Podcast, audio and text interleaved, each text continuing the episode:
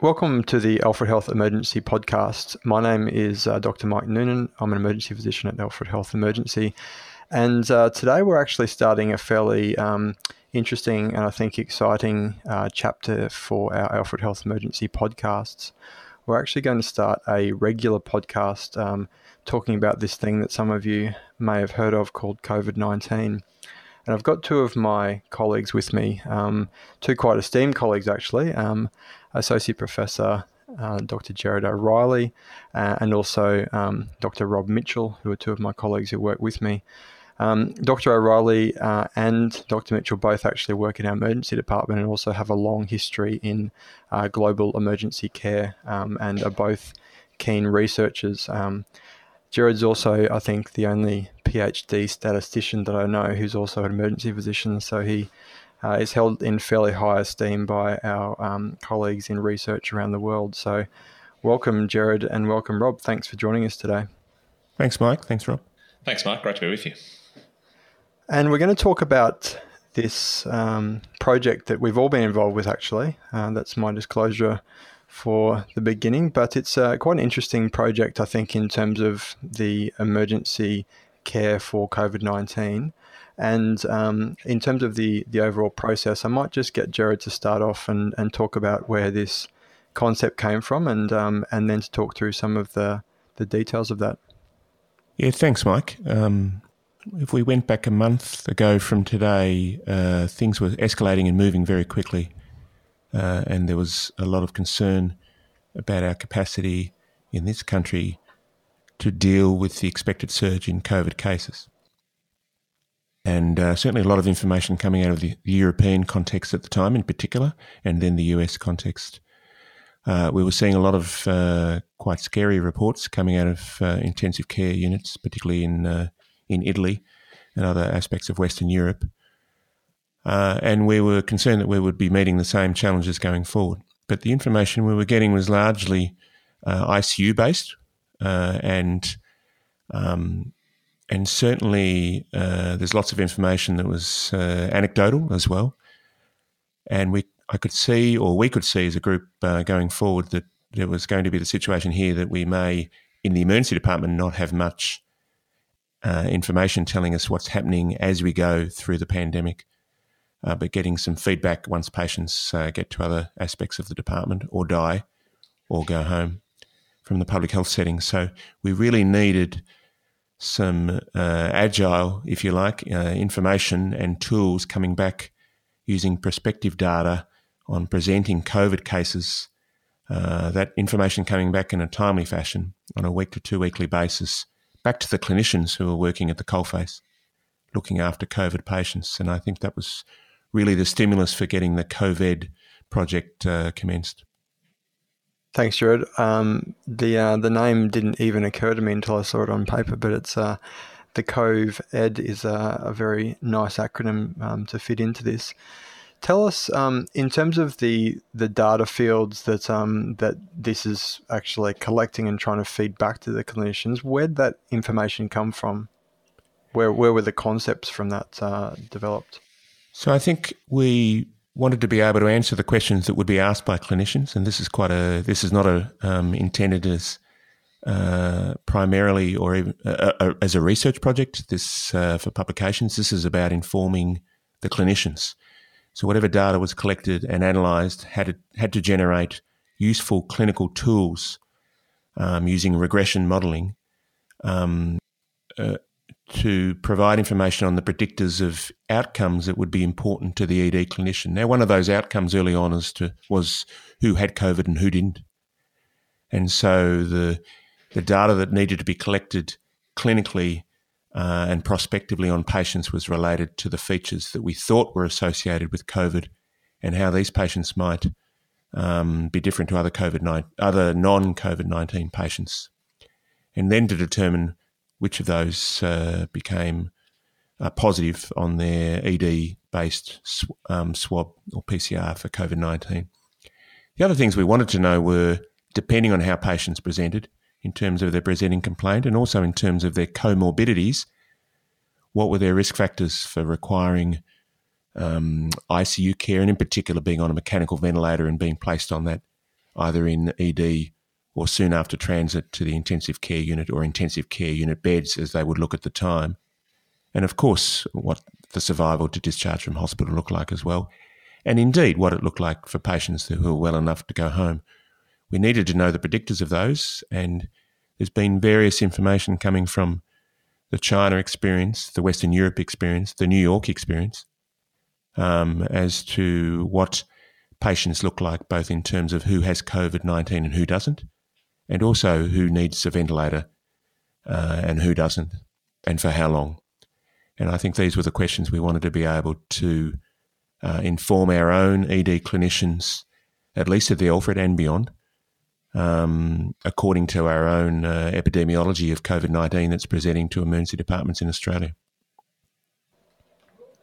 And I remember having those early conversations with you around this, Gerard, and I, think um, part of that design was also, in my mind at least, to um, in fact uh, hide a, a, data collection sheet behind a normal clinical record, and um, in fact to make it um, as uh, acceptable to the clinician to be um, collecting data in a way that um, that we would actually uh, be able to then in the back end um, uh, actually render into something that was usable.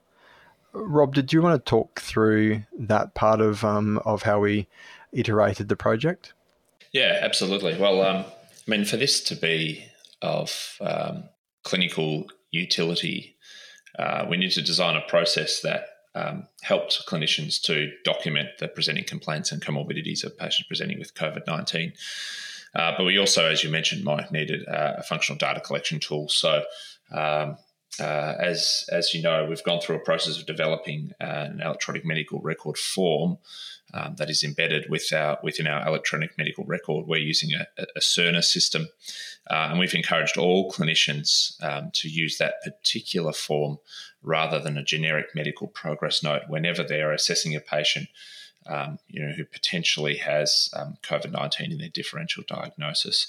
So I think we found that that uh, that form, that template, has been an efficient way for clinicians to document um, the clinical findings relevant to that patient encounter. But it's also enabled us to um, uh, to automate to some extent uh, the data collection um, for this particular uh, quality improvement project. Um, we, we source data for the for, for the registry for the COVED registry from from a couple of sources. Um, we've been able to automate a lot of it from the electronic medical record system. So information such as um, uh, what's what is the patient's age and, and how did they arrive to the emergency department? Were they admitted to the intensive care unit? Were they placed on a mechanical ventilator, and if so, for how long? Um, uh, some of that data is, is, is automated through a reporting system that our data and analytics team have, have helped us to develop. Uh, and then some of it relies on manual data entry from a series of data collectors who review the medical records for all patients with suspected um, uh, COVID 19. Uh, and then all of that data is in, inputted into a, a database. We're using the REDCap platform. Um, some listeners might be familiar with that. And that seems to be working well for us so far. Thanks very much, Rob. Um, I haven't mentioned at the start um, uh, this process, but um, this is actually all um, captured in uh, a document which is now um, live as a journal article, uh, very graciously actually put on um, by Emergency Medicine Australasia as a free open access article um, in their most recent COVID 19 series. And, uh, and you'll find um, that the protocol is actually um, in detail there. Um, tell us, Gerard, there was a lot of discussion um, amongst our group around also hoping to um, uh, bring this uh, to bear for many emergency departments around Australia so that we could actually collect um, uh, bigger uh, data sets to be able to analyze this. Tell us a little bit about that part of the journey. Yes, well, there's been a, an enormous will uh, amongst emergency care stakeholders and, uh, in, in fact, uh, health systems and hospitals to be engaged in this. We've reached out uh, to a number of hospitals across uh, Victoria and indeed uh, interstate, um, and we've started some collaborations by which, hopefully, in the in the next couple of weeks, in addition to the data that's being analysed from our own site, there will be an our own network. There will be data uh, inputted into the same registry, uh, collected at other sites across um, Victoria, number one, and uh, and interstate. So that's our hope. There's a there's a few uh, things to tick off there, but there's certainly the the will, and there's certainly been a lot of energy and enthusiasm from emergency clinicians uh, across across Victoria and indeed Australia. So um, there's some processes to go through. There's been some rapid uh, but rigorous ethic, ethics approval processes. Um, there needs to be some data inputting in each of the sites. Um, but we're in a position to facilitate that because it's happening uh, in our site now. So we feel well set up and well founded now that we can support with our clinical emergency medical record. We can support with um, the REDCap registry and inviting people to submit data to that. Um, and we, so we just need to get through. An ethics is created such that uh, people can uh, can join and be part of a, a, bigger information resource for emergency clinicians as this pandemic really keeps on burning for for up to six months or more. Um, and so uh, we're very close to making a multi-site uh, approach, which is uh, which is very exciting for being able to inform clinicians on a daily basis. Yeah, I find it amazing looking back um, that really it was only five weeks ago that um, we started on a bigger journey in our hospital to manage what we thought um, at that stage was uh, was going to be a public health disaster. Really, to um, to frame the position at that stage, um, and just the ability of emergency care clinicians um, in our hospital, at least anyway, to lead many of the processes that were going on around the hospital. I've been um, constantly amazed by. Um, much of the work um, around this project happened, um, I would suggest, within a week. Um, the usual process and timelines that would take many months to actually get through have have been compressed, and everyone's been uh, working together amazingly well um, across different groups and platforms around this.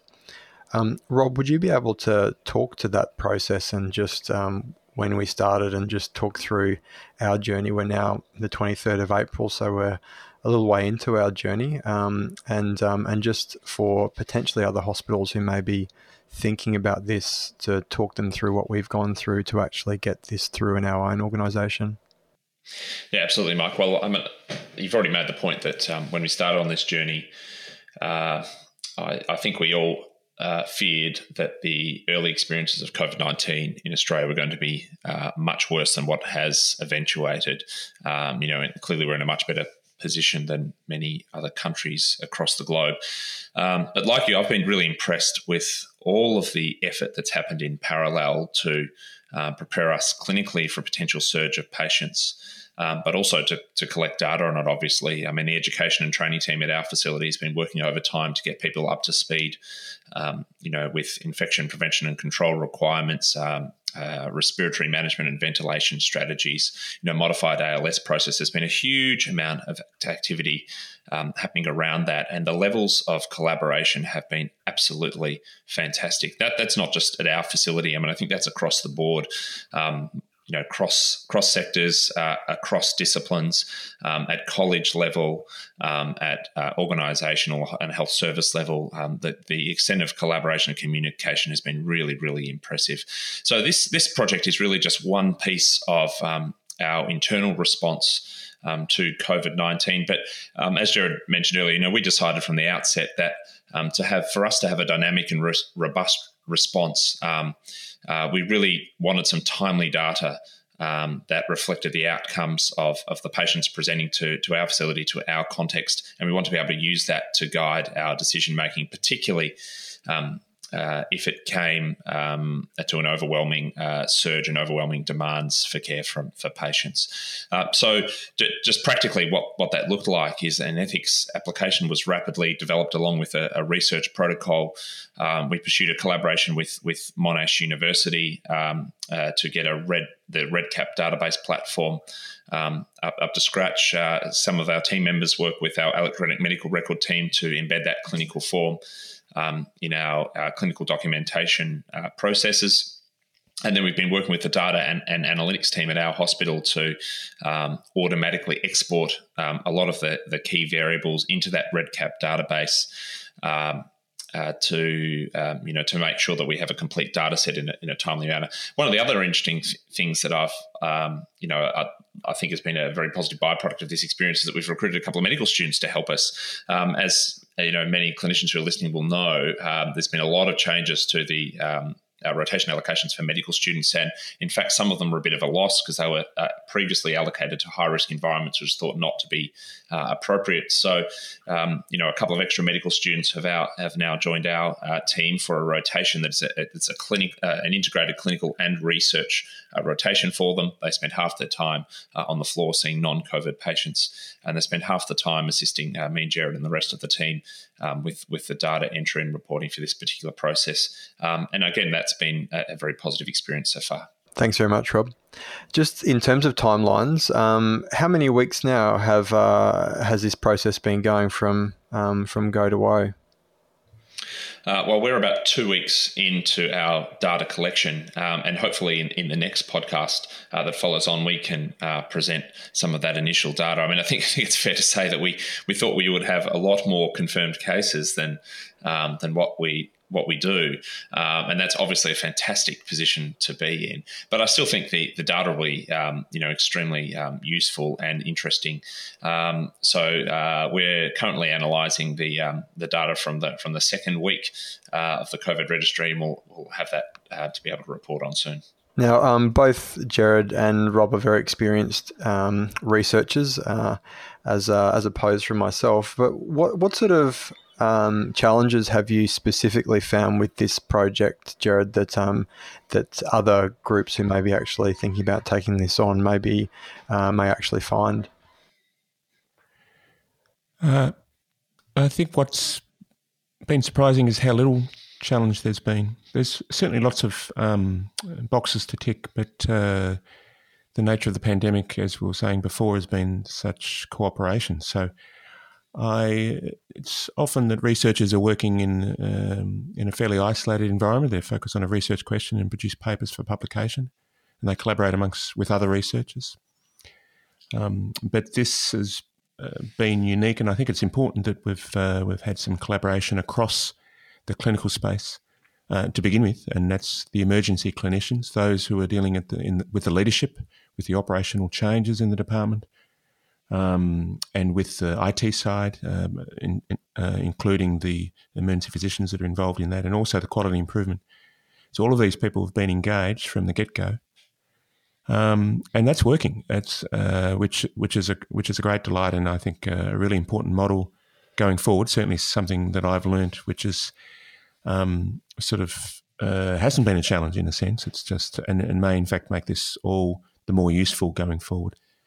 Um, so uh, more positives than uh, than barriers at this point, and I and I think uh, you know the fact sh- certainly that uh, everyone was on the same page, uh, interdisciplinary uh, across departments, and in fact across organisations, across states. I, I, think that momentum has been huge to really lessen the barriers. So there's a bunch of resources that we're in a position to to share with others who who want to jump on board and get engaged in this um, uh, and and hop on this fast moving train. With that in mind, Gerard, uh, if I'm a clinician working in an emergency department in Australia and I'm keen to get involved and share some data, um, what would be the way uh, that I'd go about that?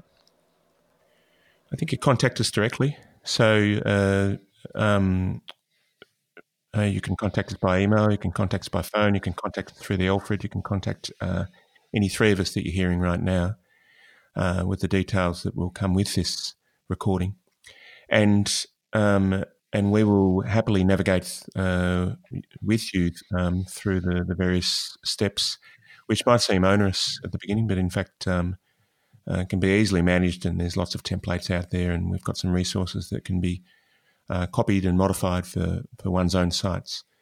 Um, so just get in touch with us uh, at your earliest convenience, and we'll we'll help you through. We'll be patient and we'll go at your pace. But uh, if you want to be in a hurry, we'll we'll be able to assist as well.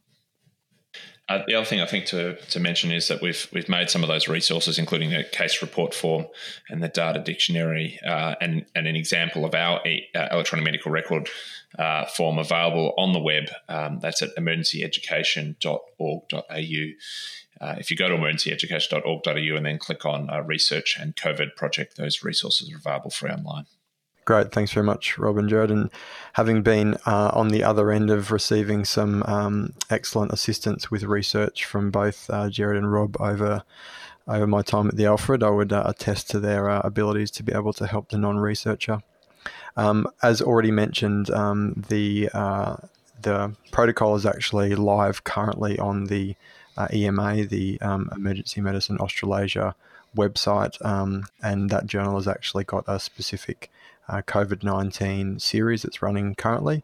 And um, that protocol is actually free and open access. So uh, obviously, anyone can go there uh, to look at that directly. Um, and in addition, as um, Gerard already mentioned, we'll actually add those links into the show notes so that you have those at the end of this and you can refer back. Now, I know that both of you are data and research people, and outside of COVID, um, what uh, what um, other work is uh, is interesting you in the area of data and uh, and COVID nineteen at the moment, Rob? Uh, well, uh, as a broad comment, I mean, there's a huge amount of research that is is happening at the moment. It's it's quite incredible, really, um, and I think medical publishers have been uh, pretty responsive to um, you know getting that um, that data and those research findings uh, out for public consumption. I think it's fair to say that all of it's been of uh, of high high quality, and so and a lot of it in preprint. So uh, you know hasn't gone through the, the usual rigorous peer review processes. So you do need to read it with that lens. Um, but I think it's been um, you know exciting to see um, you know the, the different experiences um, published, uh, different case series uh, emerge um, uh, in you know through through the literature. Um, you, have mentioned that um, the, the protocol for this paper is, is available up on the EMA website, and I know that EMA has just started a virtual issue focused uh, on COVID nineteen. Um, and uh, you know, I hope that we see some other interesting perspectives from uh, Australia, New Zealand EDs there. Um, there's one other article uh, up there at the moment that focuses, for instance, on clinical and ethical challenges for emergency uh, departments during COVID 19 and make some um, comparisons. Uh, and reflections uh, based on experience during uh, Ebola virus disease. Um, you know, I think that's one example of an article which um, you know illustrates um, and hypothesizes some of the challenges uh, that will be faced uh, over the next three to six months. You know, for instance, as it highlights concerns from um, previous epidemics around uh, access to PPE and around the importance um, of public health authorities and hospital executives engaging with um, clinicians on the front line to develop their operational responses. Um, uh, to to the pandemic, it's a perspective article, um, but I think has some u- useful reflections that are uh, you know relative, rel- um, you know relevant to consider at, at at this unprecedented time. Thanks very much, Rob. Yeah, no, I think um, there's so much to learn from this and other experiences that um, that there is there will no doubt be fodder for um, many uh, months and years to come uh, coming from COVID nineteen. As I think yourself uh, mentioned before, Rob, um, we're extraordinarily um, lucky. I think is the right word in Australia to have actually been able to, at this stage at least, control um, the healthcare impacts of this pandemic locally. And um, some of that is very interesting uh, when we're looking at the previous modelling and the data that's actually come out from our governmental organisations um, and when we compare that to other jurisdictions. Um, Gerard, what is your thought on um, on what you're seeing in, I suppose, our own area of uh, of Australasia um, in COVID nineteen, and and um, you know, looking at those numbers as a number person, um, what are your thoughts around what the next few months will bring for us? Uh, uh, there's many people with some opinions on this. Uh, with um, who've delved in and uh, and always with disclaimers about uh, what the truth is and the fact that there's a variety of models. Um, I've, I've never known you not to want to um, share your opinion, Dr. O'Reilly. So. So I think uh, these are strange times, I'm, Mike. I'm gratified to see the um, the response from the public, uh, and I think we've been protected as uh, uh, emergency care workers for the for the time being. we we've been given a chance to get ready and be prepared um, because the public health uh, initiatives have been well considered and well modelled and and um, and timely.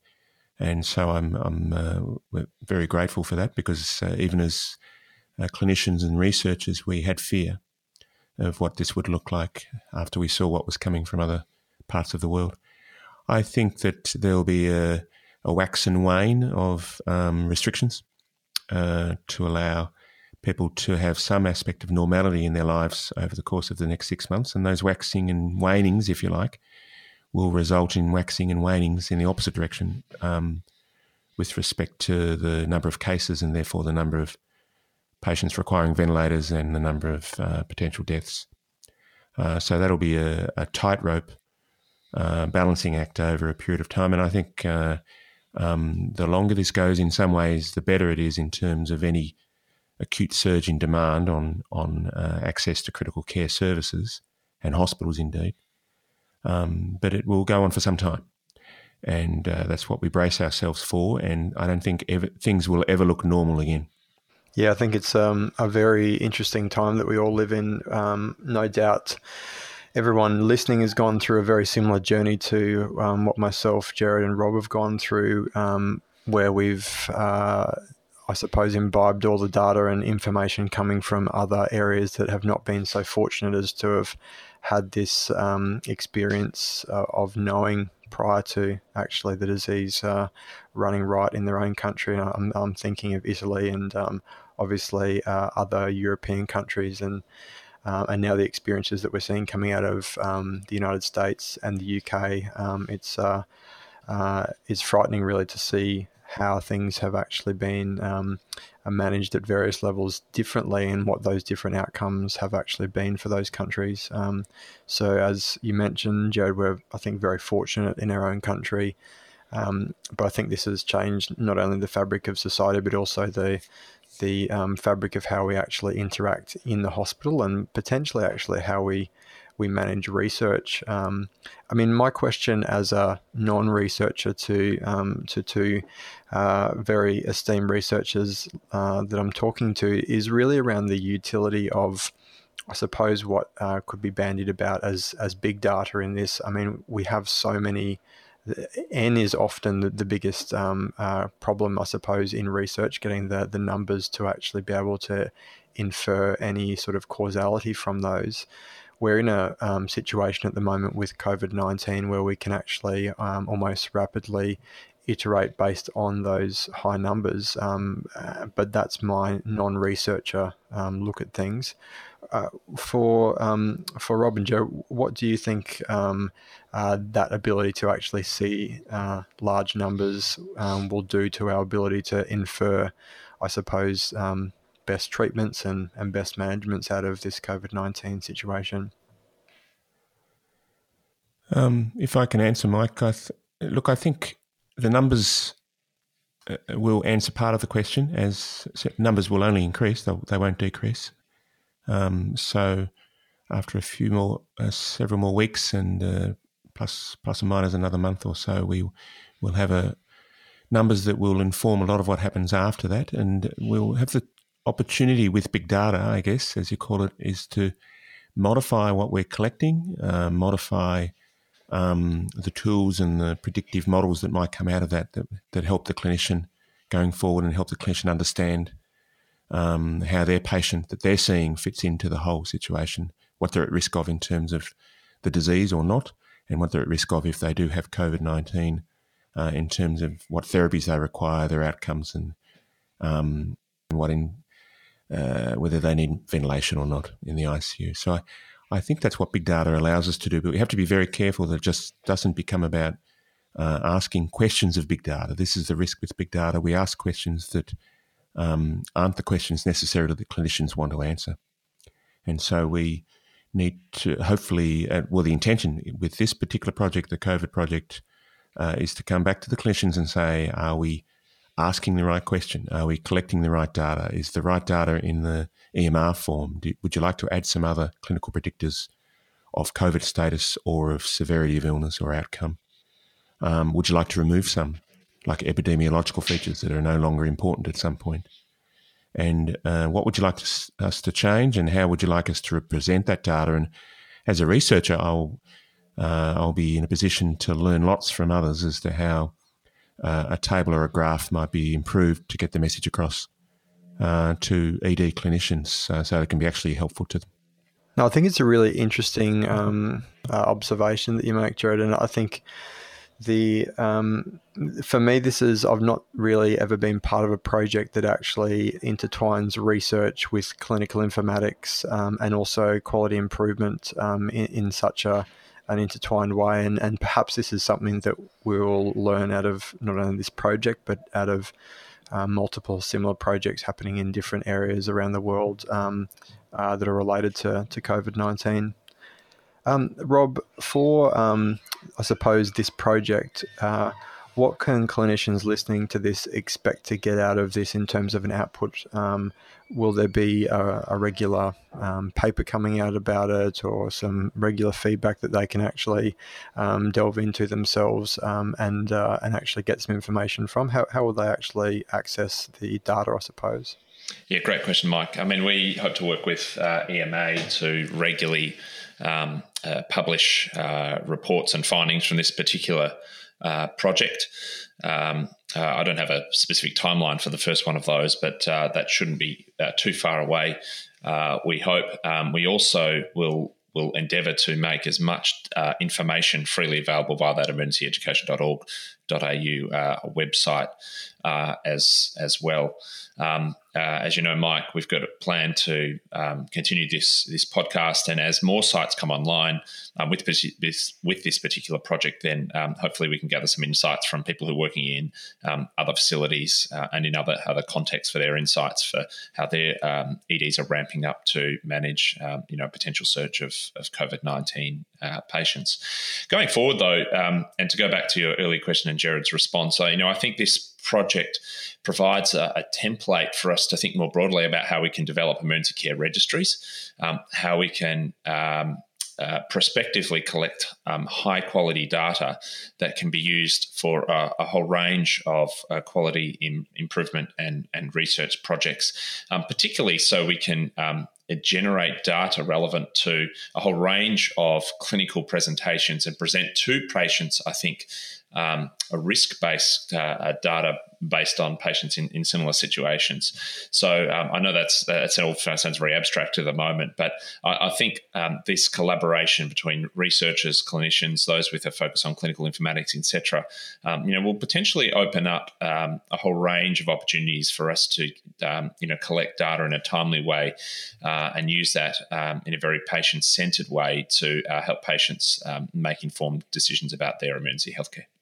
Yeah, thanks very much, Rob. I think it's uh, it's interesting times at the moment, and no doubt ahead. So, um, as you mentioned, we hope to put this podcast out on a regular basis, and um, uh, we'll be joining you with some data next time, um, and uh, we'll be able to see what this uh, this project is actually um, leading towards in terms of that that information feeding back to the clinician for those listening, um, please look at the protocol um, on uh, EMA and look at the other um, excellent articles that have come out of, of EMA recently around um, the COVID 19 crisis.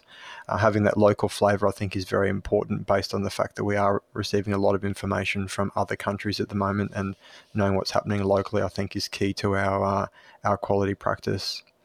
Um, I'll leave you there. Thank you very much, Gerard, and thank you very much, Rob. And we hope to um, meet again soon. Cheers, Mike. Uh, thank you, Mike, and thanks, Rob, and thanks to everybody. But that's, and there's been a lot of people that have uh, done a lot of hard work for this project. So, um, and I think it'll pay off. So, so thanks very much for the opportunity to talk to it. Absolutely. All right. Have a good day, guys. Thanks again. Cheers.